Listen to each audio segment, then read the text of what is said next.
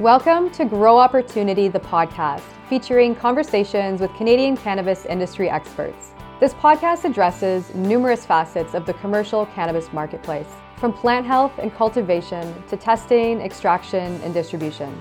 Visit growopportunity.ca to subscribe to our print and digital media platform. Hello and welcome to Grow Opportunity, the podcast. I'm your host, Haley Nagasaki, editor of Grow Opportunity magazine. And today we are joined by Alexandre Gauthier, Director of Cultivation at Origin Nature. Alex is the winner of our Grow Opportunities 2022 Top Grower Award. We're so excited to have him here. Bonjour Alex, comment ça va? Hi, well, it's going very well. Thank you for having me on the podcast. Uh, I mean, a big thank you for the award.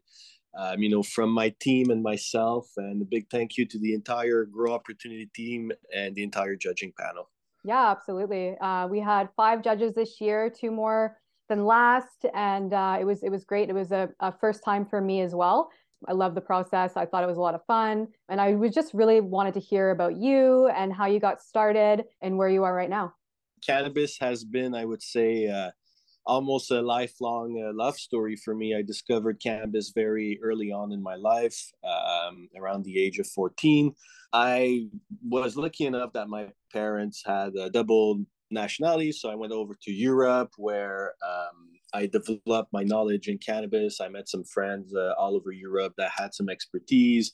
Uh, some of my friends were working in Amsterdam uh, in a legal coffee shop. And so from uh, from there, uh, I got a lot of knowledge. But of course, the laws were extremely repressive in Europe so i never never really i never wanted to play on the wrong side of the law of course so i decided to move back to canada where there was legal permits and i proceeded to then help people to get their medical license and then teach them how to grow to do their own medicine i was always a strong believer in cannabis in itself in the plant its value whether medical recreational or all the byproducts that can come from it and i always had a very hard time understanding how alcohol and other opiates would be legal, open distribution, prescribed to minor, and so on. And um, I saw a lot of the damage it can do in my life, and I always had a hard time understanding why cannabis was illegal. And so that's why I couldn't keep away from it. And that's, you know, I was just so passionate about it from there, I was lucky enough um, to be taken by Aura Cannabis um, prior to direct legalization. So I started on the medical side on the, the full commercial scale. Um, from there, uh, we had different core values. So I moved on and I went to Title Health Solution, which is a medical inclined licensed producer at that moment in New Brunswick. Um, so we were very much for patients, especially veterans that had, uh, you know, PTSD and other disease. So we were really in contact with the patient. We also had uh, one of the leadership team member was a veterinarian, so we were also working on CBD treats for animal and so on. It was very a very exciting moment. Uh, there was a certain change, of course, in leadership. The direction that was taken was to go more into topicals and uh, other product that didn't require as much biomass. Um, so I decided to move on again as cultivation was really my true passion. And that's where I felt I met uh, the entire family from Origin Nature. Um, and, you know, from it was just the right place. The Origin Nature team was really a good fit in the sense that everyone from you know investors to uh, the leadership team to the first crew that came in to work there all had a passion for cannabis and positive experience with cannabis. The Origin Nature was never founded on the premise of let's make money. It was founded on the premise of let's create a legacy, let's create a business that will stand after we retire. And we simply want to be able to say that, you know, we were the founding team and we're proud of that we worked at Origin for entire career and that it lives on to be, you know, known for quality and making people feel great. And while we still are pushing everything that we can to its limit, whether it's our cultivation, it's our workflow, our cost of operation, um, we really like to perform. We like to get better. We we really think that there is no such thing as being the best at anything. There's always continuous improvement. So it's always a new challenge. It's always a new adventure. It's always going to work with people that are happy to be there. And yeah, cannabis just became the biggest part of my life at that point. And you know, the future holds so much for cannabis and for everybody that's in the indus- industry right now that it's just a very exciting time, and I'm very happy to be there. Cool. Yeah, it is an exciting time. And you touched on a lot of points there. You mentioned your core values. You mentioned the fact that you're the founding group of Origin Nature and that you guys are more of a family first than uh, than colleagues. So I'm curious a little bit if you wanted to discuss some of the the main players in your team as well as just sort of like a day in the operations at Origine. And then as well, you also touched on the fact that there's plenty of room for growth and lots of challenges. So I want to talk about a little bit about that as well. Absolutely. You know, to better understand the team and the day at Origine, we need to first understand the four core values, which is passion, family, street smart, and social consciousness, as well as our motto, which is to make everybody feel great. Everything we do, every project that we have, the way we behave is all dictated by those four core values and that one motto we didn't invent those core values. We discovered that we all had them and that we shared them. So that entire team live and breathes with those core value. The important key people are, of course, the entire leadership team. Gaston Duplan, QA, Rachel Durso, um, that's uh, everything that's HR, government relation, Dave Bo, CEO, Matt Laverdure, VP of Ops, um, Louis Gingras, who's our finance CFO, and of course Dominique Laverdure, or who is our VP of Marketing, myself, uh, VP of R&D. We have our master grower, Adam Stolting, the alternate master grower, uh, Chris Arnold. We got Caroline Leclerc, which is our propagation supervisor. We got Marcus, who's our IPM specialist. Everybody, I could name absolutely everybody on the team because everybody on the team plays a crucial part. Most companies will throw orders up to down, and people will just listen. We built an entire system where we listen from the bottom to the top.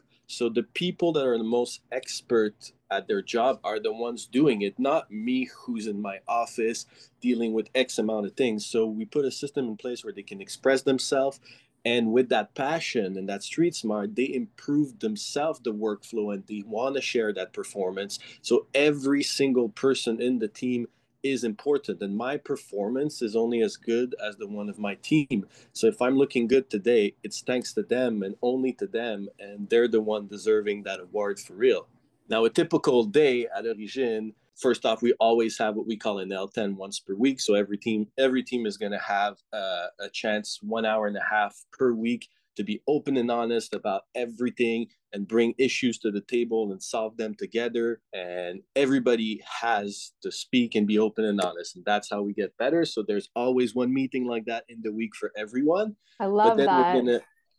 it, it, it's you know people shouldn't be waiting to have a review once per year to yeah. tell it how it is everybody should be able to say so every week so that's how you improve you know the the the, the most the only advantage we have over anyone in the industry is our teamwork and our team cohesion that's it there is nothing else that could be considered an advantage It's the simple fact that we work together, we're a family, and we strive for operational excellence. That's it, right? So that also comes with a lot of over communication. So you start your day, you know what needs to be done, the time frame we have, uh, when to communicate when something goes out of whack, so we can replan the whole day and make changes to bring help or take out people and so on. So it's all about knowing where we're headed. Everybody's aware there it's not just a manager that needs to be aware everybody needs to be aware so everybody can participate once we're lined up we get on our day and you know depending which team i, I manage a lot of teams so um, and they're all important to the game so i know this is canada top grower so maybe we want to put an emphasis on the grower but every single team is important so which team would you like me to talk about well, I think you answered that question already, but yeah, I'd love to hear about the cultivation team. Absolutely. so um, cultivation team we're going to have some specialists that are only in the mother room cloning pre-veg um, it's a full full job to take care of, of our mothers right everything start from the mother stock, the clones that we take. Um, if you're having issues during those stage, you're just going to play catch up the entire way all the way to harvest and never actually catch up to deliver on the on the best product. So standardization starts at the mother plant. So we got a team that are designated for that. We're always also going to assess the situation. So we go do all our checks. The Damatex system uh, temperatures rh um, irrigation um, the graph over the last 12 hours or 24 hours depending we do a physical check in all the room. Is all the equipment working? All the lights working? And we do check every single plant in the facility once per day. Did they get feed? Is the emitters working properly? What are the runoff? Uh, we check the fertigation. What's the pH? Is all the injector working correctly? What's the temperature of the water? So we check every single parameter that can affect their facility as far as equipment, um, I say the fertigation and, and everything that goes into it. We then reassess also, you know, which plant needs plank work. So even if we have a schedule, we still take time to double check everything. We never trust nothing. And that is the true secret to consistency. We simply outwork most people because we take the time to do every single check every single day. We never trust anything. And by tracking that data and by taking that data and making those checks, that's how we can also predict problems and act preemptively instead of reactively. And that's most of the day. We know the strains, we mass produce them, right? We don't, we're not a company that has 40,000 SKUs. We have um, five strains that we're growing right now a lot of SKUs come from those strains, so pre-roll format, dried flower in different format, uh, and hash. But we know those strains well. We know exactly which day we need to bottom prune day, prune them, which day we would need to deleaf, which day we need to plant, how long they're supposed to be in the cloning room, how long they're supposed to be in the pre-veg, how long they're supposed to be in veg. And every time one of that metric goes out of whack, we can right away react, not necessarily, I, I don't mean react, but right away do something to either correct or figure out what was the issue to prevent it from happening on the next batch. So it's just a lot of work of dedication. It's not as much plant work as people think it is. It's a lot of checking and ensuring that everything is okay. Because at the end of the day, cannabis plants don't like to be touched. They don't like to be bottom pruned 15 times. They don't like to be deleafed 50 times. You need to minimize the amount of time you touch that cannabis plant. I see. So it sounds like data, your control methods, um, checking, rechecking, these are all things that are, are helping to, um, like you said, the secret to consistency and, and problem solving. So rather than finding band-aid solutions, you're going to the source and you're figuring out sort of in real time. You're not waiting for things to break uh, out, break down. You're kind of just on it all the time, and that's you know leading you guys to success. Is that correct? Absolutely. You know, a concrete example of that is a widely known problem in cannabis industry and well agricultural is biofilm being present in the fertigation pipe that can cause clogging and then uh, basically you know kill your plants if you don't notice it. So if you're taking the time to measure how much water comes out of your drip stake and that should be a standardized number because everything is pressure compensated and so on um, while the second you go in the room and you notice that instead of having 125 milliliter in a minute you got 90 well you can start checking your fert line and most likely you're going to find the issue. So you didn't wait to impact your crop. You right away were able to predict this was going to become an issue and correct it in advance i'm curious too. I want to hear about what are your most popular strains. I know i think you guys have received some awards in the past so i'm curious to hear about that as well. Most popular strain are uh, mandarin cookie sage and sour and the chemdog og uh, we were lucky to be honored with uh, the third place at the Collectors Cup in BC for our Mandarin cookie in the ounce format.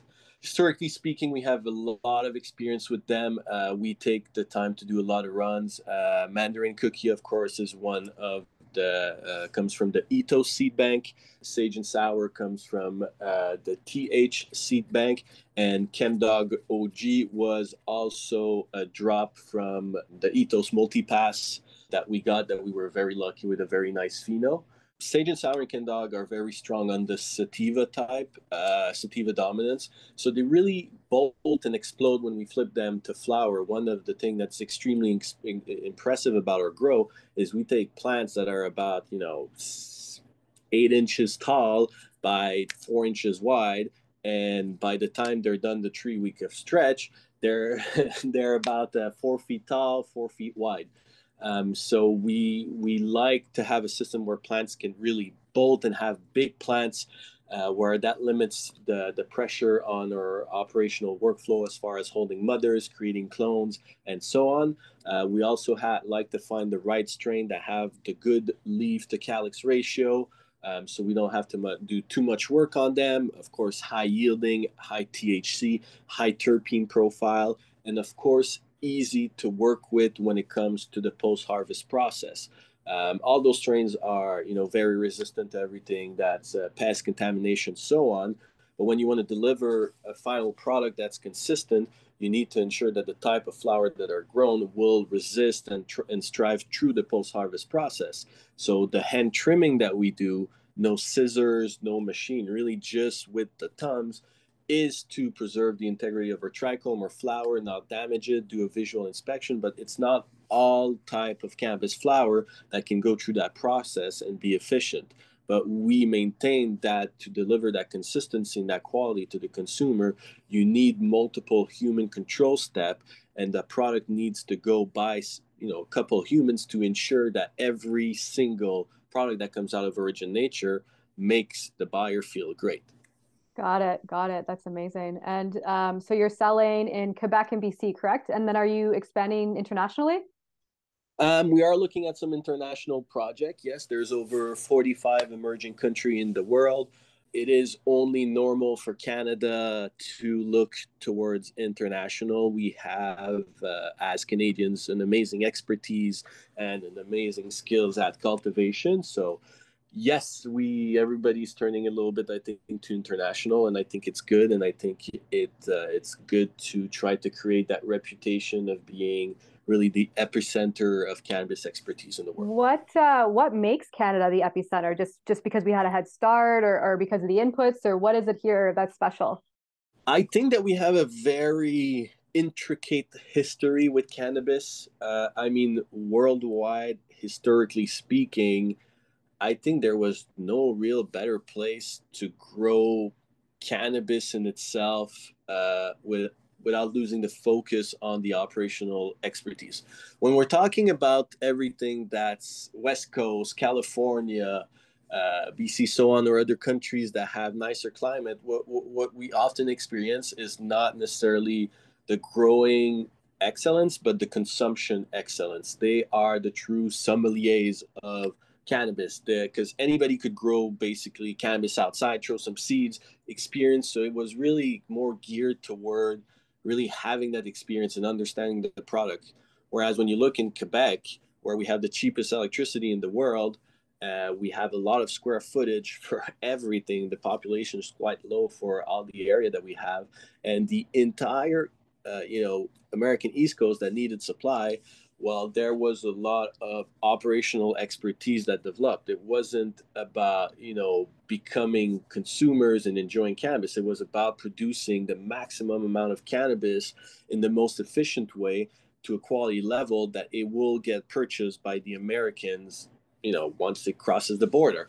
So we really saw uh, that expertise in in how to scale up cannabis because everybody can have a nice little technique that grow in their basement. And yes you're growing awesome cannabis in your 10 by 10 room with two lights and so on.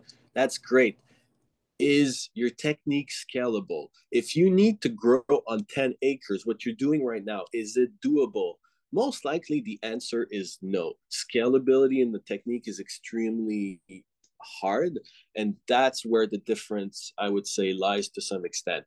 We right away went for techniques that were scalable as much on the workflow as on the workload itself with the operational cost itself so the cost uh, the cost of the team and the cost of electricity cost of the input i think it puts canada uh, and Quebec in a, a, very nice position to become leader. Um, we see amazing product. I definitely can say that the best cannabis in the world as far as price to quality ratio is in Quebec. There is no such thing as bad cannabis. There's only badly priced cannabis. So, yes, there's some better cannabis elsewhere, but if you're selling it at 45 to 60 dollar for a tree and a half, it is not better cannabis because the price ratio doesn't make sense. I mean, I'm going to throw my favorite comparison also. Um, in the NHL, 10% of the active player are Quebecers right now. It, it, it's ridiculous compared to the global pool of talent that the NHL has, that 10% of the players are Quebecer. Definitely in the world, the representation of Canadians and Quebecers themselves in the cannabis industry is tremendous. And that comes from before legalization. If you look at a lot of places in California, um, in Spain, Portugal, all over the world, Israel, you will find Canadians everywhere making it work. And that's where some of us create a good name. There was unfortunately uh, a phenomenon where when rec happened, a lot of, I would say, scammers took advantage of that to create themselves a false expertise. And for, you know, for now, uh, some Canadian consultant have very bad name and brought bad name to Canada, but we're here. Every I think that we're moving in a way to change that, and that now the cannabis is more well known, people can see through the scammers, and the real Canadian expertise is shining worldwide. Um, I want to shift gears a little bit. So I know that you are the director of cultivation. You are also in a couple other roles at Origin Nature. So you're the head of R and D, and uh, what's the other one? So I want to talk a little bit about your R and D projects I know you're receiving some funding from the Canadian government. So, what are you doing with that? And how are you incorporating sustainability into all of this? I'm probably going to make some enemies on this one, but it has to be said. There is barely any case studies that are put out there by a university or any PhD level that can actually be used. Every single case study, to some extent, that I've seen, or most of them are being quoted, are left to the greenhouse manager at the university that works 40 hours per week and unfortunately does not care about everything that testing that's going on when there's an issue at a greenhouse in the university on that friday night do you think it's solved before the monday no there, there you know there's a lot of parameters cannabis is the plant that reacts the most to its environment it's so adaptive everything needs to be ultra consistent. You can't go into random LP to take some random mother that's 18 months old and take clones all over it when you don't know how it got treated. Anyway, a mother plant 18 months old doesn't even make sense. And take clones from it and then deduce that, oh, you know, there's different personality in, in, in the cannabis mother plants because the clone we took aren't the same. You know like everything is flawed in almost every study that I, not everything is flawed but the case in itself is flawed. So if you don't have perfect consistency which we are so few of us in the industry are able to achieve at this moment how can we draw any real conclusion right? When i'm doing r&d with my team there isn't any strain that we can take except strains that we have historical, consistent data for more than 30 crops in rooms that we were able to stabilize consistently and we can demonstrate it with their graphs and so on. If if you don't have all of that, every single conclusion that we might want to take, and I'm talking really on how to grow cannabis. I am not talking about cannabinoid study in any way or medical study and how it affect patients. I'm really talking about the the growing of cannabis, how can we draw conclusions? So that's where we we had a need to create a full-blown R&D department to be able to really do the, the, the research that we want. We also started a lot of research on everything that's cannabinoids themselves, interaction with terpenes. When we talk about funding, we are working with a school that's called La Cité, and we have a grant that's called Engage to basically do some uh, organoleptic trial with some testers and see if there's an interaction with terpenes as well as cannabinoids. Again, multiple protocols that need to be put in place, resistance to, cannabinoids in itself, the consumers. It's a lot more complicated than we think to do human trial, right? Uh, a lot of people confuse pharmaceutical and medical pharmaceutical is so costly. Right now, there, there's pretty much only one product that's pharmaceutical from cannabis, and it's Sat, Sativex, which, costs so much money, and they're barely starting to make profit of it. And when we're talking medical, well, it's exactly the same cannabis as on the rec market. It's produced the same way within the same regulation, only the avenue of selling is different. You can get the same cannabis on the medical that you can get on rec. Pharmaceutical is product that has extensive human trial to cover absolutely everything. When you're doing research, you need to do research in a way that no one can put a hole in it. And that's why you have some peer reviews. And that is wide open for cannabis. It's a blank slate because of the laws with cannabis, because of the need of cannabis itself when it's growing and the limitation of most of the people that are allowed to do research on it well we don't have anything conclusive. So in our desire to strive to, to, to understand the plant and to make it better and you know make sure that everybody has the best product possible well we created this r&d department we also saw that there was a lot of circular economy that could be created from everything that's or waste from cannabis. So everything that's stem everything that's the medium medium can be composted the stem can be transformed to textile paper um, clothing. Um, we can use cannabis to decontaminate ground also so on. So right now because we were the first one to truly legalized cannabis correctly with a real frame in the world. All eyes were on us. We had to put stricter laws into place, and we're alleviating them as we better understand the product and what it does. So we it, it took even if there was a clear potential, it took a lot of time to just begin the step for most of the players in the industry to create that circular economy and to reuse and be more green with everything that we do as far as waste from cannabis. Um, so we recently entered the program with Synergie Laurentienne. Um, our VP of marketing, Dominique Laverdure, was spearheading that project, and I was giving her support in there.